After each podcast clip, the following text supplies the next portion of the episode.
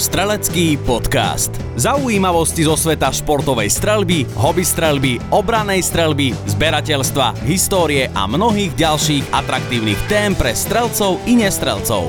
Tento podcast pre vás pripravuje Slovenský zväz vojakov v zálohe a športovobranných aktivít, najväčšia športovobranná komunita na Slovensku, v spolupráci so Slovenským streleckým zväzom a združením Legistelum.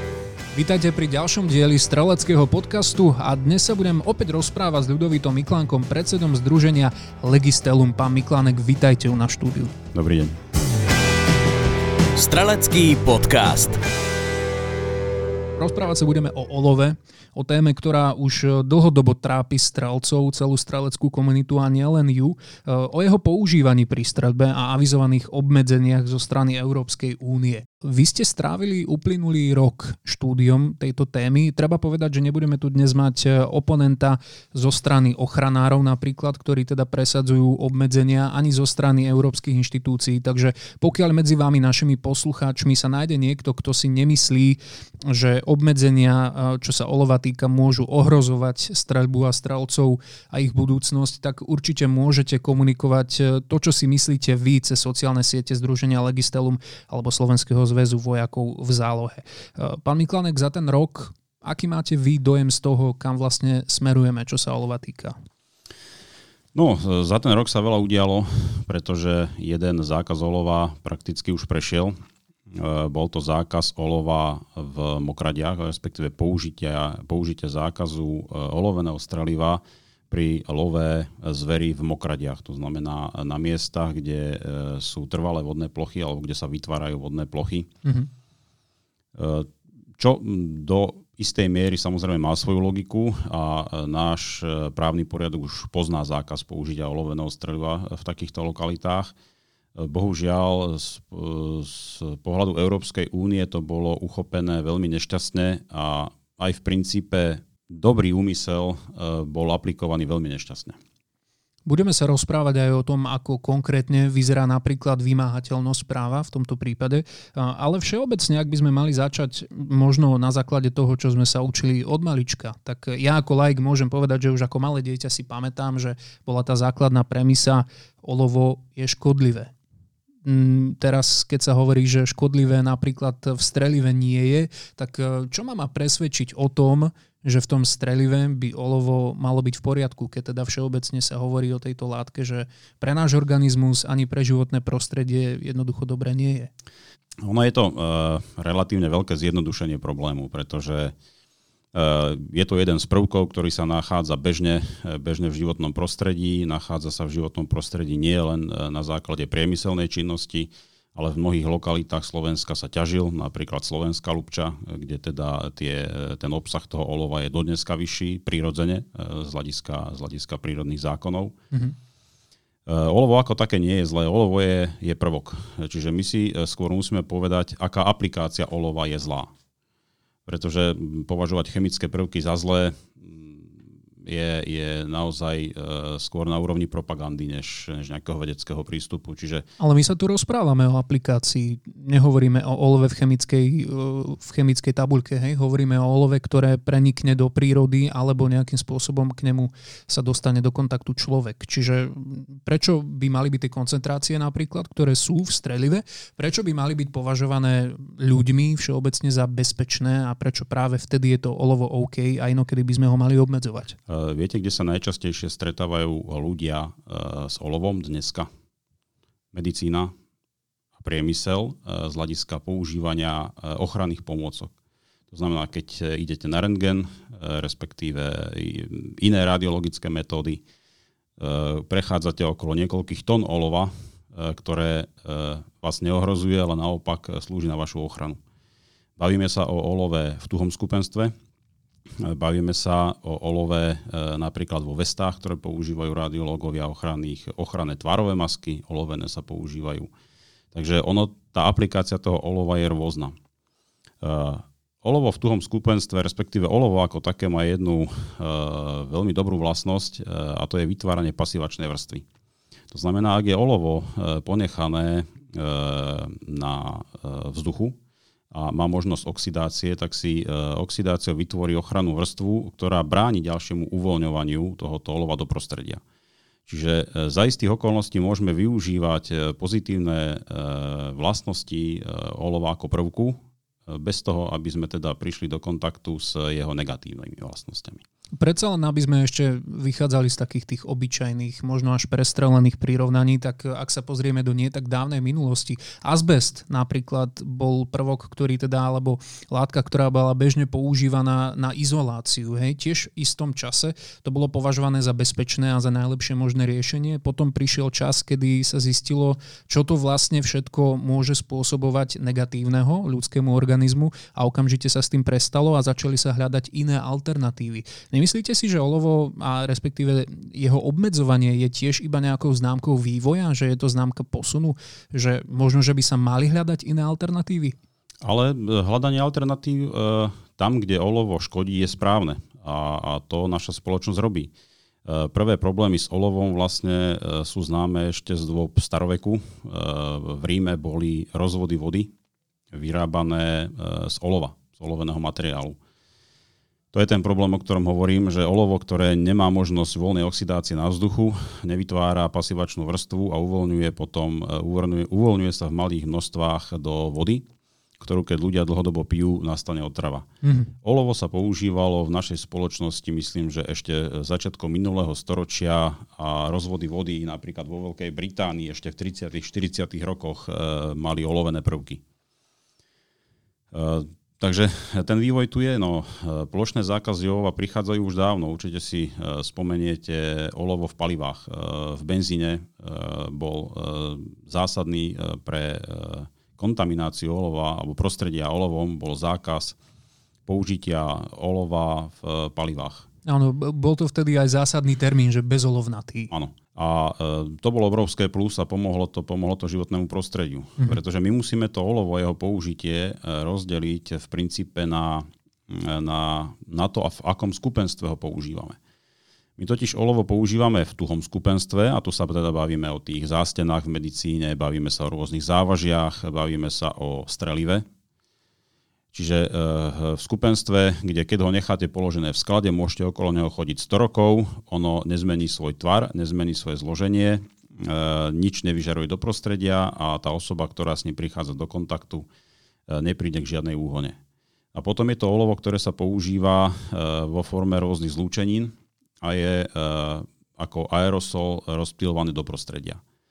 A to je práve e, tá forma olova, ktorá je veľmi toxická, pretože olovo pôsobí na, keď zoberieme tie základné medicínske zdroje, olovo pôsobí na človeka hlavne vtedy, keď sa dostáva do tráviaceho traktu alebo e, dýchaním do, do plúc. Predsa len, keď hovoríte o tom, že olovo, ktoré je uložené v skladoch, alebo olovo, ktoré sa teda nachádza v nemocniciach a používa sa ako zdravotnícke pomôcky, tie zdravotnícke pomôcky sa neustále neobmieniajú, hej, väčšinou majú nejakú životnosť. A myslím si, že aj toto je jeden z argumentov ochranárov, že práve to strelivo je používané a často je používané v oblastiach, kde podľa nich e, môže ohrozovať. A dostaneme sa aj ku konkrétnym číslam. Ja začnem od správy Európskej chemickej agentúry, tá hovorí o základných odôvodneniach opatreniach, pre ktoré sa rieši toto možné obmedzenie olova do budúcna. E, zaujalo ma napríklad e, to celkové množstvo olova, o ktorom e, hovorí táto správa, ktoré sa vraj ročne dostane do životného prostredia celkovo. Má to byť 97 tisíc tón olova, z toho 79% zo športovej strelby, 14% z činnosti súvisiacich s lovom a zvyšok s rybolovom. To mi nepríde ako zanedbateľné číslo. Tieto odhady zrejme vyplývajú z, z odhadov hmotnosti olova, ktoré ktorá je predaná v rámci streliva a závaží na európskom trhu. E, otázka, či je to málo alebo veľa, e, závisí od toho, ako sa to olovo používa, ako sa s ním následne narába. Pretože e, keď sa bavíme o olove, olovo ako prvok je veľmi dobre recyklovateľné. Z hľadiska fyzikálnych vlastností, z hľadiska fyzikálnych vlastností je tam veľmi nízka teplota, e, teplota tavenia, takisto nízke skupenské teplotavenia. To znamená, je tam nízka energetická náročnosť a jeho recyklácia si nevy, nevyžaduje priemyselné procesy. Vy to olovo, respektíve strelci to olovo bežne recyklujú doma na šporáku. Viete si predstaviť e, recykláciu olova v prírode z vystrelených, e, z vystrelených projektilov napríklad e, v podaní polovníkov? Keď sa bavíme o športovej činnosti, to je to gro, zhruba tých 80% toho hmm. vystreleného streliva, to je na presne určených na to schválených miestach. Tie miesta majú balistické posudky a tie miesta majú hygienické posudky. To znamená, e, všetko to olovo, ktoré sa tam umiestní, je možné spätne recyklovať. Ak nie všetko, tak drtivú väčšinu, pretože končí v presne na to určených valoch. Ja len aby som, e, aby som to teda porovnal s tým bežným olovom, pretože ono to číslo vyznie, vyznie hrozne, ale treba si uvedomiť, že to je číslo, ktoré hovorí o olove v tuhom skupenstve, e, ktoré je strelbou umiestnené na presne lokalizovaných miestach, kde je možné ho e, na 99% vyzdvihnúť k recyklácii. Keď si pozrieme správu napríklad e, Ministerstva životného prostredia Slovenskej republiky, teraz myslím za rok 2019, tak v tomto roku bolo na Slovensku v rámci emisí uvoľnených do prostredia 50 tón olova. A nebavíme sa o tuhom olove, ale bavíme sa o olove, ktoré priamo znečistuje prostredie tým, že plošne, vytvára plošný spad na e, prírodu, lesy polia, kde ho konzumuje e, z tej zelene zver, e, kde takisto padá na polia, z ktorých sa zberá úroda. A to je to olovo, ktoré plošne znečistuje krajinu. A keď si pozriete správy hydrometeorologického ústavu alebo e, hodnotenia ministerstva podhospodárstva kontaminácie pôd, tak jednoznačne vidíte, že kontaminácia pôd olovom nie je v miestach veľkých strelníc, a to ani tých vojenských, ale e, naopak je v miestach e, v okolí, v okolí dolín, kde je umiestnený priemysel, ktorý či už ťažký alebo sklársky, ktorý olovené, olovené luhy, e, respektíve olovené zlúčeniny používa, e, používa v rámci technologických procesov. A vlastne presne s tým korešponduje, e, korešponduje graf, ktorý vychádza zo správy Ministerstva životného prostredia za rok 2019, kde 58% olova, emisí olova pochádza z priemyselných procesov a ďalších 36 z energetiky. Čo je zvláštne, tak e, tieto emisie nenájdete, nenájdete priamo v tých dolinách, pri tých, e, pri tých e, fabrikách, ale nájdete ich práve v prírode, pretože tým, že tie emisie sú uvoľňované do, do vzdušia, unáša ich vietor a oni sa vlastne zastavujú na náveterných stráňach tých vyšších hôr. To znamená, keď si pozriete tú mapu, všetko je to popísané v našej správe, ktorú sme predkladali Európskej chemickej agentúre eh, za Slovensko. Tak eh, všetky, všetky tie väčšie pohoria v okolí priemyselných, priemyselných zón sú znečistené olovom. Správa je dostupná na vašom webe Legistelum? Áno, správa je dostupná presne tak, ako sme ju posielali na, na webe Legistelum. Mhm. Rovnako môžete nájsť na internete aj celé znenie správy Európskej chemickej agentúry, z ktorej momentálne vychádzam. Ja sa ešte na chvíľočku od nej budem odrážať. Predpokladá sa na základe nej, že ak nebudú prijaté žiadne ďalšie regulačné opatrenia, čo sa olova týka, tak do budúcna za najbližších 20 rokov sa má do prostredia uvoľniť ďalšie 2 milióny tón olova. Opäť to sú veľké čísla, hrozivo znejúce, hrozivo vyzerajúce, ťažko uchopiteľné, ale predsa len, eh, ak by ste sa teraz mali trošku pokúsiť odosobniť od eh, všetkých legislatívnych procesov, pre vás je táto vízia priateľná? Je pre vás osobne po tej ľudskej stránke na mieste hľadať nejaké alternatívy, respektíve čo je potom ten správny smer? Treba sa pokúsiť skôr priemyselne, uh, sa snažiť tú výrobu smerovať tak, aby ne, nevyužívala toľko olova, alebo, alebo čo? Ako, ako to máme chápať? Samozrejme, ako všetky nám ide o životné prostredie. Hmm. Uh, to je, to je koneč, v, kon, v konečnom dôsledku uh, to, kde žijeme. Čiže či sme strelci, nestrelci, záleží nám na to, či keď vyjdeme do tej prírody, tá príroda bude, bude živá a bude tam všetko fungovať ako má. Čiže e, samozrejme e, emisie olova je potrebné znižovať.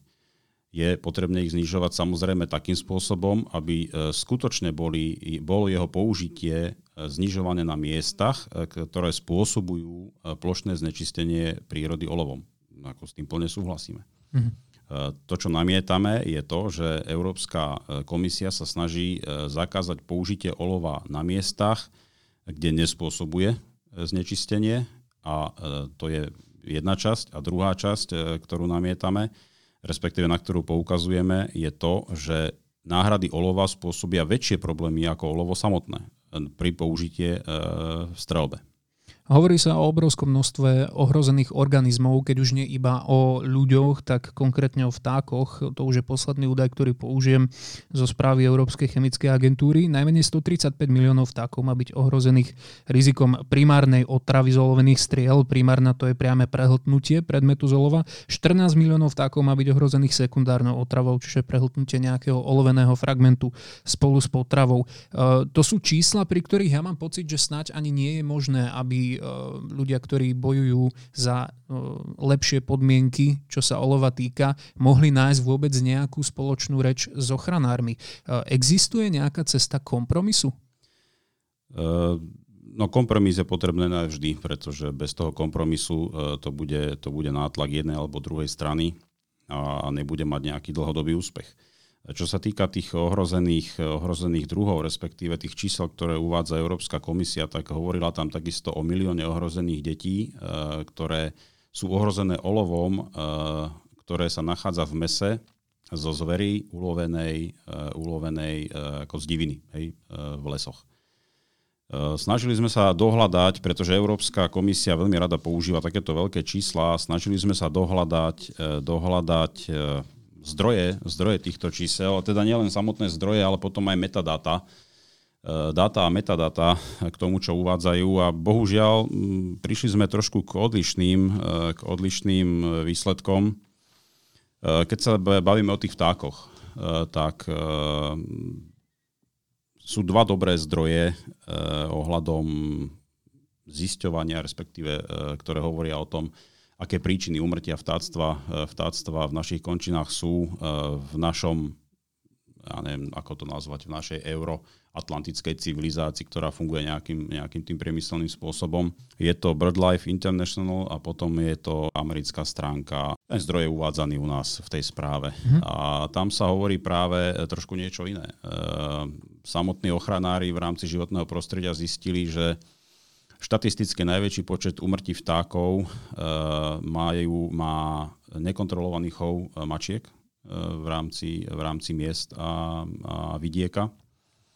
Druhá najväčšia, najväčšia početnosť úmrtia je, je, sú sklenené plochy, to znamená štýl architektúry, ktorý používame, kde vtáky hynú naozaj masovo a samotná otrava vtáctva, respektíve umrtie z titulu otravy je až na 8. mieste. Aj tam nie je možné dohľadať dáta, ktoré by hovorili, koľko z takýchto úmrtí je otravou olovom. E, pretože e, tá otrava olovom e, môže, byť, môže mať dve podoby. Jedna vec je toto dlhodobé požívanie olova, e, ktoré, ktoré spôsobuje e, problémy v rámci nervového systému. Môže to byť akutná otrava, kde môže nastať okamžitá smrť. Čiže Nedajú sa tieto dáta dohľadať. Čo sa dá dohľadať e, je, že teda drtivá väčšina otrav, ktoré boli zistené e, vtáctva, e, bola z titulu používania pesticídov. To znamená, nemá čo dočinenia so spôsobom lovu vtáctva oloveným strelivom, ale so spôsobom polnohospodárenia, čiže Bavíme sa o pestovaní monokultúr, bavíme sa o pestovaní monokultúr, ktoré sú, ktorých e, pestovanie je podporované e, dotáciami Európskej únie, pretože musíme si uvedomovať, že my pestujeme e, kukuricu, my pestujeme repku, ktorú vlastne vyrá, ktorú transformujeme na biozložky palív a na jej dopestovanie sa používajú vysoké množstva pesticídov. Čiže samozrejme každý chceme, aby v tej prírode to vtáctvo fungovalo. Ale zasa, keď uvediem tie zdroje, zdroje aj v rámci Slovenskej akadémie vied, máme to uvedené v tej správe, tak napríklad najväčší problém vtáctva na Slovensku e, nie je ani tak tá architektúra, ale keď sa bavíme o, o úbytku vtáctva, tak bolo spôsobené tým, že nastal zásadný úbytok hmyzu. A zásadný úbytok hmyzu nastal práve e, začiatkom pestovania monokultúr. Takže možno som trochu odbočil, ale e, skutočne my vnímame to, že olovo môže byť problém. Ale e, keď 99 vtákov uhynie z úplne iných zásadných príčin a jeden zo 100 uhynie otravou a ešte aj to nie je olovom, tak nerozumiem, prečo je toto argument pre zakázanie olova.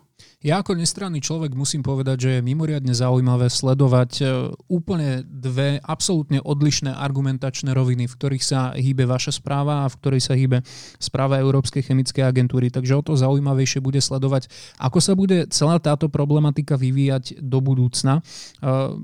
My sme sa pred nahrávaním tohto podcastu rozprávali aj o tom, že e, možno je trochu netradičné sledovať, kto vlastne bojuje za to, aby e, olovo nebolo zakázané, respektíve aby nebolo jeho využívanie pri strelbe obmedzované. Ja som si nevšimol, že by sa za to zasadzovali v nejakej veľkej miere e, zbrojári, respektíve samotný zbrojársky priemysel alebo niektorí veľkí zbrojári, ktorých máme aj u nás na Slovensku. Možno je to moja chyba, možno som mal iba pozornejšie študovať, ale eh, čím to podľa vás je, teda, ak, ak som teda sledoval správne túto skutočnosť? No, my pôsobíme eh, v tom, v tom európskom, európskom spektre organizácií, ktoré eh, sa zaoberajú ochranou práv vlastníkov zbraní. Musím povedať, že voči zákazu olova nevystupujú ani výrobcovia zbraní, nevystupujú ani výrobcovia streliva. Má to niekoľko, niekoľko dôvodov. Poprvé, zákaz olova v strelive bude platiť len pre civilné použitie mm-hmm. a len v rámci Európskej únie.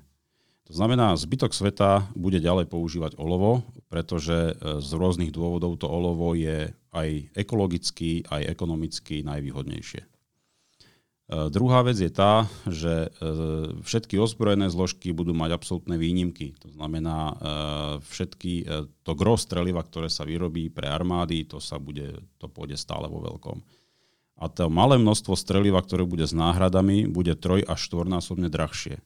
Ukážte mi výrobcu, ktorý môže predávať ten istý produkt troj, štvornásobne drahšie. Samozrejme, či vyššia cena, vyššie obraty, vyššie zisky. Takže skutočne jediný, komu uh, spôsobí zásadný problém zákaz používania olova, budú strelci. A bude to mať pre nich uh, zásadné dopady. Čo sa týka snahy o obmedzovanie použitia olova, tak tie sú Tie snahy sú všeobecné, plošné. Hej. Napríklad sa môžeme baviť aj o automobilovom priemysle, ktorý musí neustále prichádzať s novými technologickými postupmi práve kvôli znižovaniu emisí olova a množstva, e, v ktorom je používané. Prečo by sa práve k strelcom a k streleckej problematike malo v tomto smere pristupovať inak? Prečo by tam mali byť výnimky? E, z titulu dopadov na životné prostredie. E, ono totiž to tie zákazy olova aj v tom automobilovom priemysle, a to isté máte aj v, v elektrotechnickom priemysle, e, sú cestné. To máte, krásny príklad je elektromobilita.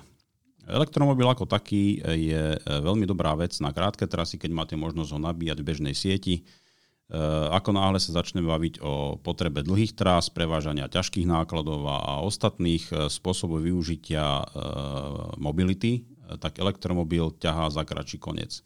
Problém je ten, že niekto tu povedal, že teda elektromobilita bude jediná, ktorá sa bude podporovať. Stala sa z toho stratégia Európskej únie a po desiatich rokoch aplikácie tejto stratégie, myslím, že minulý týždeň vyšla správa 171 vedcov kapacít v tejto oblasti, ktorí tvrdia, že ehm, prínosy elektromobility ehm, boli zle spočítané, pretože do emisí CO2 neboli zarátané niektoré zásadné vstupy, ktoré elektromobilita spôsobuje. Napríklad CO, CO2, ktoré vzniká výrobou batérií, CO2, ktoré vzniká výrobou elektriny z fosílnych palív, Čiže e, prišlo sa na to, že on ten elektromobil vlastne e, za svoju životnosť, za výrobu a životnosť e, vyprodukuje zhruba dvoj, až trojnásobok emisí CO2 ako naftový spalovací motor. Aby sme sa ale predsa len od e, problematiky elektromobilov vrátili späť k olovu. E, jedna veľmi zaujímavá vec, e, a to je vlastne to, čo už sme načrtli v úvode tohto podcastu, a to je vymáhateľnosť napríklad pri zákaze olova v mokradiach. Už sme hovorili o tom, že teda s mokraďami už sa niečo robí, aj v minulosti teda už boli navrhované obmedzenia a ako pochopil som to asi tak, že podľa vás nie sú až také cestné, ale môže tam byť nejaký problém, čo sa týka vymáhateľnosti uh, samotných zákazov. Áno. Mokrať má jeden problém, e, čo sa týka použitia e, oloveného streliva. Ako náhle to olovo spadne do vody, e, nie, nevytvorí si pasivačnú vrstvu, hmm. a je neustále uvoľňované do prostredia, čo môže spôsobiť, čo môže spôsobiť dlhodobú otravu olovom vtáctva, predovšetkým vtáctva, alebo aj zvery inej, ktorá žije v týchto lokalitách. To bol dôvod, e, prečo vlastne aj u nás v zákone bolo už dávno pred e, zákazom e, Európskej únie zakotvený zákaz použitia tohoto streliva v mokradiach. Potiaľ to všetko dobre, všetci chceme chrániť životné prostredie, má to logiku. Problém je v tom, že Európska únia to, to vzala z opačného konca a vytvorila dve zvláštne veci. Prvá vec, zmenila definíciu mokrade, kde podľa e, súčasnej definície, ktorá je aplikovaná, mokraďou môže byť akákoľvek mláka, ktorá vám vznikla po daždi. V kombinácii e, s tým, že zavádza e, prezumciu viny, to znamená, ako náhle, bude, ako náhle vás niekto zastaví s oloveným strelivom v mokradi alebo v blízkosti mokrade do stanoveného pásma, tak vy musíte preukazovať, že ste ho tam nechceli použiť.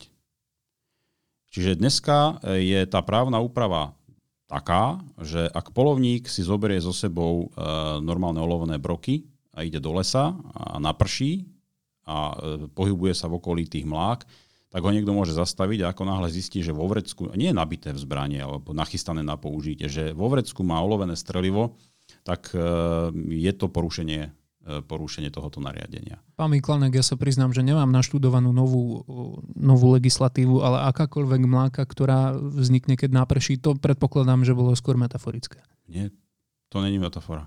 E, takto skutočne tá formulácia takto postavená. Máte v hlave aj na akú smernicu sa vieme odvolať, ak by sme to chceli preštudovať? No, e, nájdete tie materiály všetky na našom webe, e, na našom webe a je to vlastne zákaz, zákaz používania oloveného streliva, o ktorom sa hlasovalo respektíve takto. No, to je druhý problém, o tých zákazoch sa nehlasuje. Totižto Európska komisia dala Európskej chemickej agentúre e, biankozmenku, e, ako náhle zaradí nejaký prvok na zoznam zakázaných prvkov pre použitie za tým a tým účelom a vyjasnie ho, vyjasnie ho e, ten zákaz bližšie špecifikuje, tak Európsky parlament môže hlasovať o prípadných námietkách. Čiže Európsky parlament ani neschvaluje samotný zákaz. Ten začína platiť jeho, jeho zverejnení vo vesníku uh, v rámci schválenia Európskou chemickou agentúrou. Takže uh, môžete sa o tom, že ten zákaz začal platiť, dozvedieť napríklad z hlasovaní v Európskom parlamente, kde teda tie námietky neboli schválené. Budem študovať veľmi poctivo aj po tomto podcaste a myslím si, že vznikne aj veľa podnetov na diskusiu, takže ešte raz pripomínam sociálne siete Združenia Legistelum a Slovenského zväzu vojakov v zálohe sú tu pre vás, aby ste prejavili vaše názory, vážení poslucháči. No a dostávame sa k záverečnej fáze, tá už bude skôr taká filozofická, dovolím si povedať. E, z toho, čo ste dnes prezentovali, pán Miklanek, tak asi sa nemusíme na nič hrať. E, je mi jasné, že a podľa vášho názoru a takisto z toho, čo som počul od viacerých ľudí zo streleckej komunity, to, čo by sa e, malo chystať vzhľadom na zákazy olova alebo ich, jeho obmedzenie by malo byť negatívne pre streleckú komunitu. Ako by sa to v takom prípade mohlo prejavovať konkrétne u nás na Slovensku? No, keď sa bavíme o strelcoch historických zbraní, tí by prakticky skončili, pretože aj v, jednom z predošlých podcastov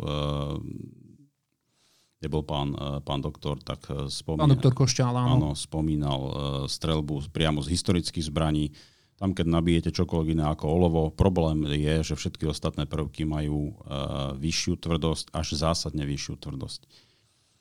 Problém tých náhrad, to je ešte dobre spomenúť, pretože na tom je vlastne postavená tá, tá základná argumentácia, prečo je to nezmyselné. Uh, tie náhrady majú úplne iné fyzikálne vlastnosti ak chcete dosiahnuť e, vnútornú balistiku ako s olovom, musíte ich použiť zásadne viac. Zasa vyplýva to z, roz, z rozdielnej hustoty. To znamená, mm, my sme prepočítavali v tej správe, je prepočet, okolko viacej medených zliatín je potrebné použiť. E, keby sme chceli napríklad tých 100 e, tisíc tón olova nahradiť medenými zliatinami, len pri rozdiele hustoty zistíte, že v Európe by ich muselo byť použitých objemovo o 24 kamiónov návesov viacej. Len ak chcete zachovať ten počet výstrelov. Pretože je tam rozdielna hustota. Druhá vec, okolko viacej hlušiny musíte vyťažiť, aby ste e, vyťažili o toľko viacej medi. tá meď má úplne inú teplotu topenia, skupenské teplo. Čiže e, len keď chcete rozstaviť daný objem olova a rovnaký objem, a respektíve e, ten prepočet tam u nás zobrazuje len rozdiel hmotnosti, tak je potrebné mať elektráreň, ktorá e, o výkone 1 MW, ktorá musí fungovať celý rok, aby pokryla len rozdiel v energii na rozstavenie toho materiálu náhradného. Takže e, skutočne, keď do toho idete po tej fyzikálnej a chemickej stránke, tak tie náhrady toho olova nám spôsobia viacej problémov. Budeme musieť vyťažiť viacej, e, viacej iných prvkov. Rádovo desiatky percent. Neviem, či ste videli, ako vyzerajú povrchové bane na meď. Hm. To, je, to je mesačná krajina. Budeme musieť e, vyrobiť podstatne viacej elektrickej energie, aby sme tú hlušinu, ktorú vyťažíme, vedeli spracovať, prevážať, e, transformovať spracovanie priemyselné je zložitejšie náhrad, že to, to, to sú všetko narátavané, narátavaná energia, ktorá je potrebná, ktorá zase produkuje CO2. Čiže ak je dneska CO2 mantra, tak vymeniť olovo za náhradné prvky e, spôsobí zvýšenie CO2. To ani nehovorím o tom napríklad e, závažia rybárske. Keď vymeníte olovo za meď, e, tak meď, ktorá je dlhodobo vystavená vode, je vysokotoxická pre hlavonožce. To znamená, výmenou u, po, u rybárov medí za olovo nezískate nič, len e, vytvoríte iné toxické e, podmienky a zásadné toxickejšie pre iné typy živočíchov, ktoré žijú prevažne vo vode. A to je vlastne obsahom tej správy. A posledná, čo je, e, čo by som teda ako ešte jednu z tých zásah chcel povedať, a to je, to je úplne slušne povedané na hlavu postavené. Vychádzam keď sme komunikovali aj, aj s Európskou chemickou agentúrou, aj s Centrom pre chemické látky, tak oni povedali, že není to žiadny problém. Hej, oni nemajú problém, vy strelci môžete nahradiť, môžete nahradiť olovo napríklad bizmutom alebo wolframom. A potom vlastne vyťahnete si správu, e, správu e, citujem, e, komi, oznámenie Komisie Európskemu parlamentu, Rade Európskemu hospodárskemu a sociálnemu výboru, z roku 2020 e, z 3.9., ktorá hovorí, že je potrebné zamedziť e, plýtvaniu strategickými surovinami. To znamená, Európska únia si vedie zoznam surovín, ktoré sú pre ňu strategické a nesmie sa s nimi v žiadnom prípade plýtvať. Neuhadnete, ktoré prvky sú tam dlhodobo. No bizmut a wolfram. Hm. Čiže e, skutočne ako e, pre strelcov, ako hovorím, historickú strelbu to zlikviduje. Malorážková strelba e, neskončí, ale tie malorážky z hľadiska e, spôsobu výroby a materiálu hlavní e, tam tie hlavne budú odchádzať jedna po druhej. Ale ešte to nie je hotová vec. E, hovoríme o tom, ako keby tieto zákazy už mali ísť do platnosti automaticky. Sami ste naznačili, že e, sú tam možno nejaké pozitívne aspoň náznaky, čo sa komunikácie týka. Toto by ma zaujímalo, že e, kde vlastne momentálne sa tá komunikácia nachádza? E, v akej fáze je debata medzi ochranármi Európskou úniou, jej jednotlivými inštitúciami a, a vami ako zástupcami streleckej verejnosti? No, e, bohužiaľ debata viazne. Respektíve debata s ochranármi je veľmi náročná záležitosť, pretože keď sa bavíme o bežných ochranároch, s ktorými sa stretávame, s tými sa debatovať dá. Keď sa bavíme o organizáciách, ktoré majú vplyv na uh, inštitúcie Európskej únie, oni proste vypracujú správu, už o nej nedebatujú. Uh, problém tohoto, tohoto zákazu je ten, že jeho, ten zákaz nemusí schvalovať parlament. Um, ten zákaz proste prejde tým, že Európska chemická agentúra nejaký prvok zaradí na zoznam. A to môžu. Majú na to prakticky bianko zmenku. Takže problém je, problém je naozaj v tom, že my momentálne, ako snažíme sa v rámci Európy, úzko spolupracujeme s Českou republikou, e, s Lexom, e, čo sa týka Slovenska, tak e, snažíme sa dať dohromady všetky relevantné strelecké organizácie a snažíme sa naozaj dávať vecné námietky. Čiže neberieme to ako nejakú politickú disciplínu, kto viacej zakričí, toho bude viacej počuť a ten má pravdu, ale berieme to skutočne ako bitku ohľadom vecnej argumentácie toho, či to skutočne má alebo nemá zmysel. Žiaľ, momentálne všetky naše argumenty končia niekde, kde teda príde potvrdenie, že sú prijaté a uvidíme. V septembri by sa, myslím, v septembri by sa malo, malo začať o tom rokovať. Toto by ma práve zaujímalo. Už sme si prešli uplynulý rok, prešli sme si aktuálnu situáciu, ale váš e, nejaký pohľad do budúcna, jednak to, čo je naozaj fixne dané, kedy sa bude rokovať, kedy by sa mali veci posunúť, ale možno aj nejaká vaša, vaša drobná predpoveď pre rok 2021 na ďalší vývoj situácie na záver dnešného podcastu. No, čaká nás ťažký rok v každom prípade, pretože eh, čo sa týka strelectva na Slovensku, mm, novela zákona, o, o tom sa možno niekedy budeme baviť. Čo sa týka uh, strelectva v Európe, tak nič nemôže ohroziť eh, strelectvo v Európe tak ako zákaz olova, ako je tak, ako je koncipovaný. Hovorí Ľudovít Miklánek, predseda Združenia Legistelum. Ďakujem, že ste dnes prijali pozvanie do podcastu. Ďakujem. Strelecký podcast. Tento podcast pre vás pripravuje Slovenský zväz vojakov v zálohe a športovobranných aktivít v spolupráci so Slovenským streleckým zväzom a združením Legistelum.